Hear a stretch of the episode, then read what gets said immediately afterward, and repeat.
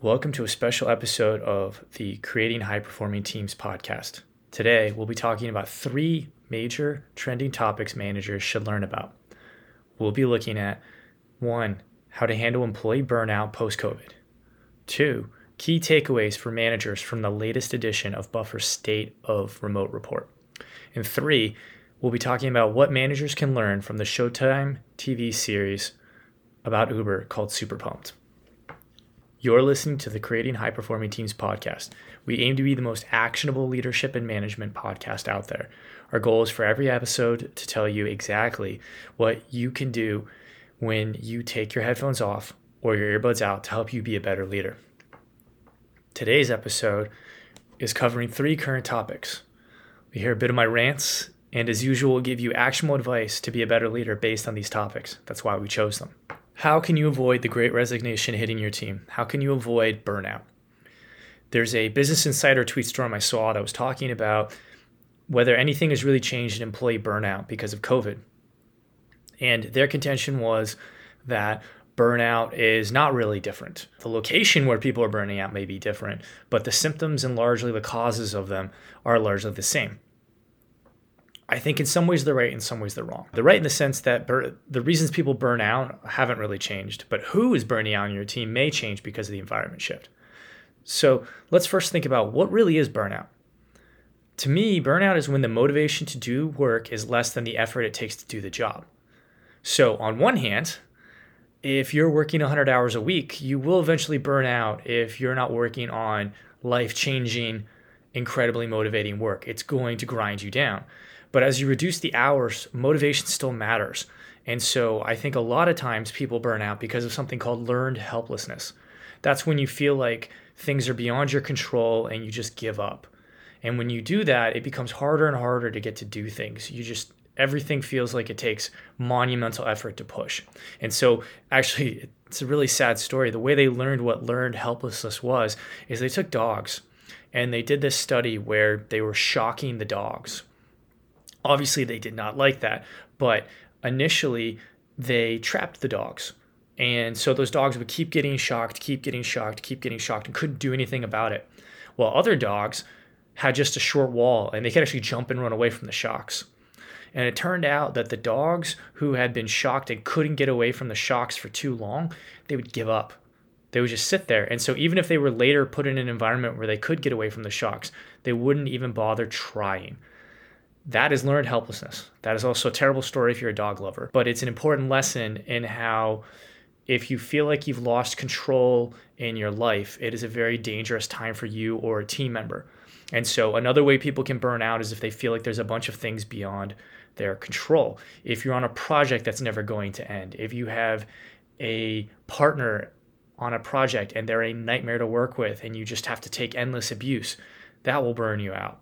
If you feel like the company's going sideways and none of your efforts can do anything about it, that can burn you out. All those things contribute to that feeling of hopelessness that things aren't going to get better. And so, what can you do about it as a manager? First is talk about it with your team. You need to ask them. And don't assume just because someone was okay before means that they're okay. Their responsibilities may have changed, the things that they're working on in a given day or time may have changed and their personal life may have changed. And all of those things can lead to people suddenly not feeling as great as they may have before. That's why it's so important as a leader to, to regularly check in and look for early warning signs. Are they less enthusiastic in meetings? Are they checking out earlier at the end of the day? Are they less available when you need to reach them? Do they bring a malaise or is their energy level different than it used to be? All those are early warning signs you should use to dig into to find out what's really going on and hopefully do something about it beforehand. And fix what you can control. So, can you break projects into smaller pieces so that it's easier for them to hit milestones along the way? Can you encourage breaks and vacations by, first of all, leading by example? Are you taking breaks or are you burning yourself out too? That doesn't help you or your team. But it also means that when you do hit big milestones, encourage your team to recharge a little bit. Whether you're in person and you can go out for a team dinner to celebrate, uh, or you simply tell everybody, hey, take it easy tomorrow, I think it makes a big difference. I had a friend who's a great CTO who used to always tell his teams that after a major ship, they would always do a sprint after that that was nothing but bug squishing and it was super light. And he would tell the PMs, hey, we're not starting something new until my team recharges. So don't plan much for next week.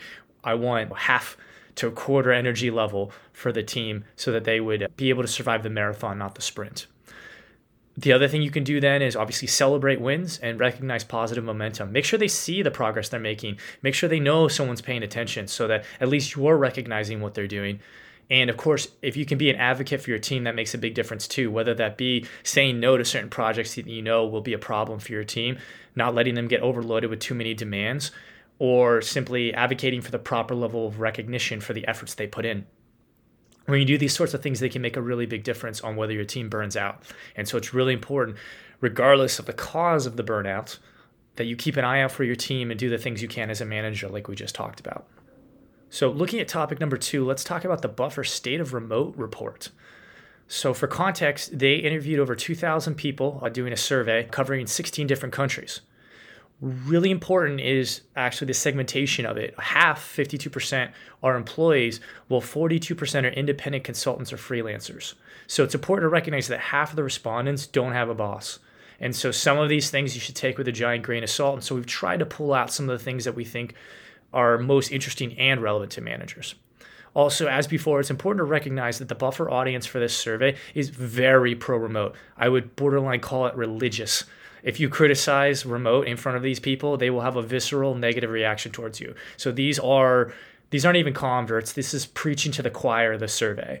But it is a helpful benchmark in understanding what it's like for remote workers, especially if you're someone who suddenly has a hybrid team where some people aren't coming into the office and some people are. These insights are very valuable and helpful for you to think about that remote worker who you do not see face to face. What are those keys? We have five we're going to go over today, and there's a lot more we'll link in the show notes so you can check out the full report. First, it it seems still very common that remote work tends to hurt your career prospects. A plurality, 45%, felt that was the case. I think this is particularly the case for hybrid situations. If you have people that are in the office being visible to both their boss and their boss's boss, and you are working from home and no one sees you, do not be surprised when the person who's visible in the office gets the promotion. If you like old school Seinfeld episodes, you probably remember the episode where Costanza worked for the Yankees and they saw his car, made him look like he was the first one in the building and the last one out every night, even more than Steinbrenner. While that was uh, done for comedic effect, that's exactly what happens when people have visibility in an office. They're seen physically in the office giving a presentation, they're seen physically working hard at their desk. There's really no way to overcome that remotely by comparison. And so I think one of the things you have to be very conscious of as somebody who decides to work remotely is either choose to work at a company with a level playing field where everyone is remote, or if you are going to be remote and most people are in the office, one, you should think about how often you can travel to that office. So don't pick a company to work at where it would be a huge pain to come into the office once a quarter or more. And second of all, recognize that maybe this means that certain kinds of advancement options aren't for you. Like you could become an L7 instead of an L6 as an engineer or a marketer, but you're not going to get to rise to be a VP of engineering because that's a visibility driven role. So if you love individual contributor work, you're great at what you do, you're an expert, and you communicate well, you can you can absolutely thrive as a remote worker. But if you want certain kind of management level, heavy decision maker kind of roles, I think it's very hard for you to be at a company that isn't fully remote and be able to have those opportunities. The next survey response that was really interesting was there was a huge jump in the number of companies going fully remote compared to last year. Last year it was 46%. This year it's 72%. So it nearly doubled. And so what that says to me is that remote work is here to stay. If you haven't built the skills to manage remotely, it's time to get started. You are going to manage remote workers the rest of your career as a manager. It's going to be a skill that's going to be sought after. It's a skill that will hold you back if you do not have it. And so I'd encourage you to check out episode 17 for great insights from Valentina Thörner who is a veteran and she trains people on this topic. And obviously, we have some links I'll include to blog posts. But I think this jump with companies going fully remote to 72% means that most people's job prospects will include at least considering companies that have a remote policy or allow some people to work remotely. And as a manager, chances are, even if you are not remote, you will be managing people who are remote. And I think there's nothing harder than being a manager of a hybrid team Next, I, I don't think this is a surprise, but it is something that's easy to forget as a manager. Loneliness and the inability to unplug remain the top challenges of remote work. That means that as a manager, you should be proactive about encouraging your team to do both of those things. Loneliness means get your butt up and get out of your apartment, get out of your house, connect with people locally. Now that COVID's dying down, go to a coffee shop sometimes to work engage in clubs and activities if you're single. Do things so you're not just sitting in your apartment watching Netflix and working on your laptop all day long. Make sure that there are clear dividing lines on when people are and are not working. It should be okay and safe to put your away from desk message away or not expected to respond to every Slack message you get at 11 o'clock at night. Obviously, a big part of that too is to lead by example. So, are you setting boundaries on your workplace? Are you doing things to make sure you're not lonely in your work environment? Are you meeting with peers and connecting with others in the company consistently so that you have those bonds so your team knows they should do that too? Setting a good example there can make a big difference, especially if you're a remote leader.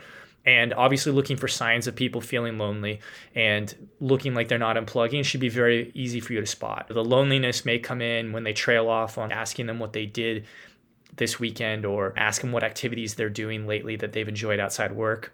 And for unplugging, you should be able to see when are their pull requests coming in, when are they responding to messages in Slack, when are they emailing. Those are all signs that they're not unplugging.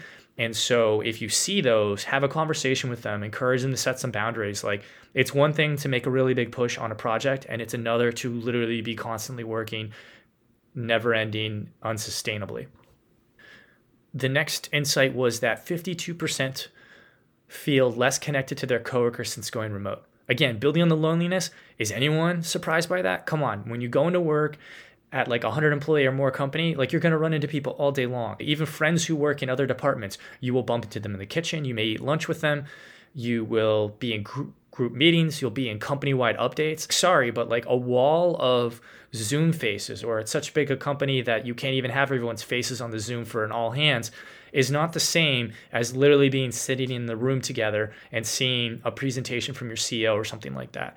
And so I'm not surprised people are less connected. And that means as a manager, it's your job to help encourage your team to connect. So that should be intentional in building those bonds. Inside your team, it means finding other team building activities to do. It means lobbying your boss for now that COVID is over, you can actually get together a couple times a year and do team building activities, go get lunch and drinks together or dinner, go out and do some social or fun events. Like all those sorts of things can make a, a really big difference and build those connections. Another thing you can do also then is make time for small talk in meetings. Even the Google executives, it turns out, I learned in a book called Trillion Dollar Coach, Bill Campbell, who coached the Google founders, would still make even executives at Google talk about their weekends and talk about what was important to each other in a social way to build rapport. So there's no reason that you shouldn't do that as well. You can also then encourage peer one on ones. So, for instance, your engineers who take an interest in the design of the product, maybe they should be meeting with the designer on the team to get to know them better. Or if you're a salesperson, maybe there's a key CS person that they count on a lot of work for them. Well, tell them to meet with them once a month and talk about how sales are going and things they can do together. There's a lot of different ways that you can build these bonds, and it's worth your time to invest in those because they're not happening otherwise. That's why these respondents are saying that. Remember, we said that 52% feel less connected to their coworkers, and only 52% of people responding to the survey also happen to be employees at a company. So that seems like a pretty strong correlation there when we know that freelancers and consultants who are working for themselves are probably mostly not connected with the people they work with, anyways. So this is very, very likely a very strong correlation between employees that are remote and employees feeling disconnected. So put some effort into this. It will pay great dividends because a team that enjoys each other's company will work better together. And a team like that will also give everyone the benefit of the doubt on if there's a problem or issue that hey i know joe of course it's not joe joe's fault or hey i know joanne of course of course i'd give her the benefit of the doubt on this issue. All right the last stat that then really stood out to me was 52 or sorry 54% do not support pay being tied to your location. I got to be honest with you i hard disagree with that. I've lived in really expensive places and I can tell you, having lived in less expensive places, that you still come out behind someone living somewhere cheaper. The fact is that when you hear these inflated salaries in places like San Francisco, New York City, when you look at the taxes that they pay, when you look at the cost of living they pay on rent, when you look at the cost of food and transportation, everything, these people are still coming out behind. You could very easily, in many places in the country of the United States, you could be making a 100k salary and be doing better financially than someone making 160 or 170 in some of these really expensive places simply because they're getting squeezed on both sides. They're squeezed on their take home pay and they're squeezed on their cost of living. There is no way that someone in a cheaper place should be paid the same as these people who are getting squeezed in New York City, Hong Kong, London, or SF. I also think that despite the changes in shifting to remote work, there are still tremendous advantages to living in a hub. I live in Austin, Texas now. I actually proactively built a hub by a hub here by organizing dinners with other founders, product minded people and investors. And I found that to be transformative for me because one, it deals with any loneliness I would have because I connect with other smart people. But two, it's helping me make sure I keep my skills sharp and I'm talking to other intelligent people in my industry. If you live in a cabin in the mountains, you may be able to get Starlink satellite internet and connect really well. But are you building your skills? Are you still developing as well and having as many conversations as somebody who has collisions and conversations every day? Chances are now that lockdowns are over, that's not happening as much. So there are tremendous advantages, I think, for people to be in certain hubs and even being there, most of those people are still coming out behind, even if the raw number of their comp- compensation looks differently. I think that there is some room for adjustment and for salaries to raise as things get more competitive globally because I have worked and we do have people on the Lighthouse team in a lot of different places around the world. I think that people who feel like pay should be tied to your location is a bad idea. I think it doesn't it doesn't work out as you plan because either a you're just never going to hire anybody in your most expensive locations because you're not actually paying high enough for them to live or you're dramatically overpaying people. Sorry, but if you live in the suburbs of middle of nowhere Ohio and you get paid like a San Francisco based engineer, you're living like a king. Like it is insane how overcompensated you are. And I think it creates some bad incentives where you would never leave that company because you'd be at risk of such a pay cut to go anywhere else locally that someone may stick out a job that they're not actually happy with anymore because they can't afford to quit now that they've gotten used to a inflated lifestyle that's well above what actually is market rate in your area. So if you want to pay a little above market rate for people, especially in developing areas or in other countries, totally respect that. But I think you never would want to go to the full extreme of looking at some of the most expensive places in the world and compensate people in much less expensive places the same way. Not only will blow out your unit unit economics of your team, but it also is going to potentially create some negative incentives. Right. We'll have in the show notes a little bit more about the Buffer State of Remote report and a link so you can check it out. They also have a beautiful setup so that you can check out all the previous year's reports if you want to do even more comparison. All right, finally, I want to talk about the dark side of HR. See, I was watching Super Pumped the other day, and this is the dramatization of what happened at Uber as they were becoming the taxi killing empire builder that we know them for today, where you can push a button and a car will come and pick you up and drive you where you want to go. If you followed Uber at all, you know that they've had a boatload of scandals. So they've had sexual harassment scandals, they've had government regulation scandals, they've had what we'll call illegal behavior to fight off competition in very very shady ways. They've had employees doing drugs. They've had a lot of a lot of stuff happen. And so, not surprisingly, this eventually led to the CEO, Travis Kalanick, being fired by his board. And so, Showtime made a mini series about all those things happening and how he ultimately ended up getting removed after essentially launching this empire, which was able to do amazing things like break the taxi cartels, make rides significantly cheaper for everyone, make it so people of other minorities who may have been discriminated against by cab drivers are able to now get rides. Lots of good came from Uber, but also there was a very, very double edged sword. And so today, what I want to talk about is the sexual harassment scandal that ripped through the company and helped lead to Travis's departure as part of the dark side of HR. See, as I've seen and heard many times, there are priorities that HR is driven by, and it's better to know them up front because it'll allow you to work better for allow you to work better with them and to understand when is the emergency brake last because let's be honest and i think in most cases you don't work that closely with hr most of the time you're coming to them when there's a problem and so I think you have to think about what the incentives are for HR as an organization. We're not speaking about individuals. We know there's some great, amazing people in HR at many companies. But speaking as a larger rule of thumb, you know that there's a couple of key priorities that HR really has to care about most. The first and most important is don't get the company sued. So that means don't break any laws. That means make sure make sure things run smoothly, avoid any lawsuits or other legal ramifications. If there's a legal question, that's usually who you're going to about it. The other thing is they don't want to mess up something critical. That usually means payroll. Does everybody get paid on Friday? You have to do that. If you pretend you paid people and you didn't really, that's called wire fraud, and people go to jail for that all the time. In fact, if you ever read one of those cautionary tales about an early stage startup where the founder goes to prison, there's a pretty good chance it involves them faking wires or lying about paying their people or anything like that because it turns out state attorney generals love prosecuting stuff like that. You do not want to end up in that point, so it's very obvious why HR would care about that.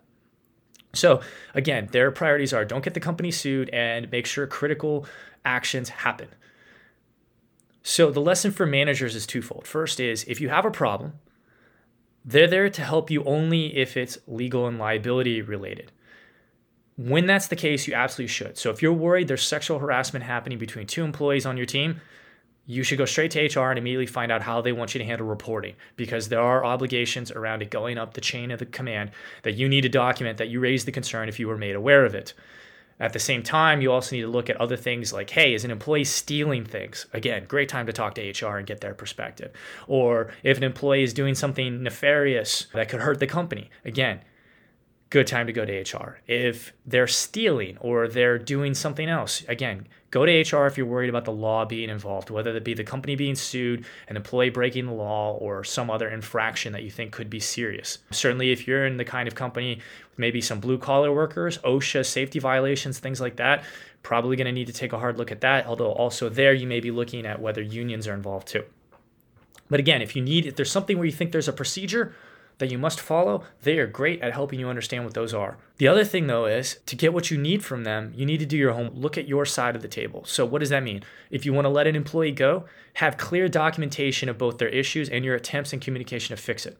This is, for instance, a place where Lighthouse shines. We've heard many a time where HR has been delighted how Lighthouse not only allows managers to document issues as you talk about them in their one on ones and set action items, but the fact that there's a paper trail if you send action items to an employee for say eight weeks straight trying to get them to get better in weekly one-on-ones and they don't if you've been sending our action items email for eight weeks and now there's an email timestamp of every time you did that and inside lighthouse you can grab an export of the notes you can take to hr and say hey here's all my notes for the last eight weeks showing i tried to talk to them and they refused to do this work. You now have something that they can use to prove you made an attempt to improve them and can actually let them go this is much better than just coming to them and saying someone stinks and they're like, okay, great, you need to do a performance improvement plan and you need to prove that you've made the effort. So either they're going to tell you to go back and create it or you might as well have it already.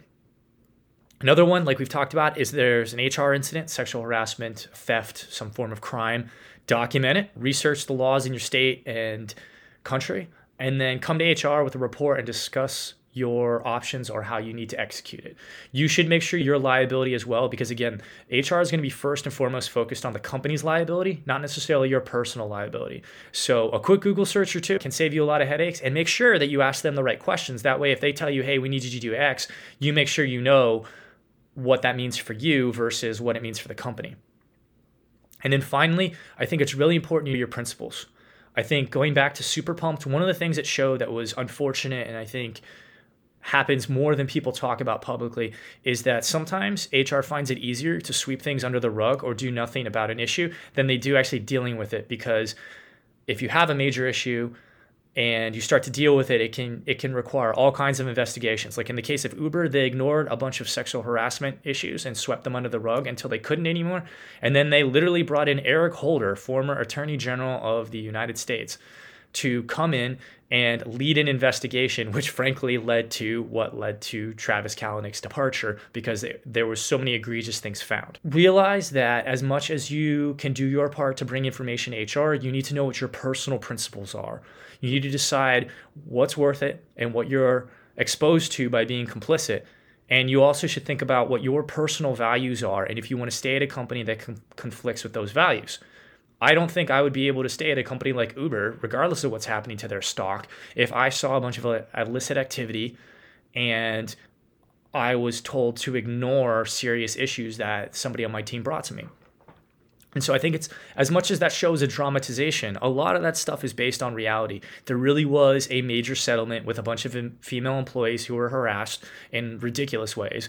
There was an incident where apparently employees went to went to a either a strip club or some type of brothel in South Korea on company dollars and a lot of other really sketchy things. And so I think it's important for you to know as a manager what your values are because sometimes you may need to walk away or at least be willing to walk away as a form of maintaining your own internal standards because once you compromise on your values it's very hard to come back from that and a little part of you inside will will feel that sting until you restore it.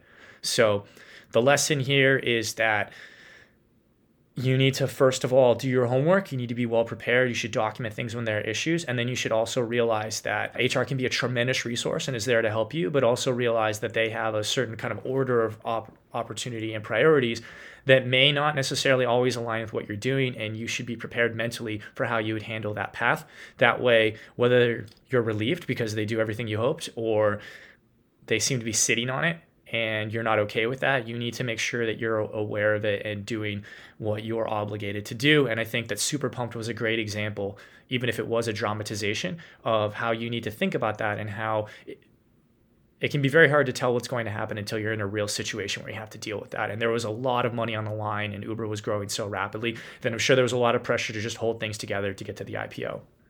This has been the trending topics episode of the Creating High Performing Teams podcast. We hope you learned a few things and got some food for thought today, learning about remote work, burnout, and how to think about presenting information to HR.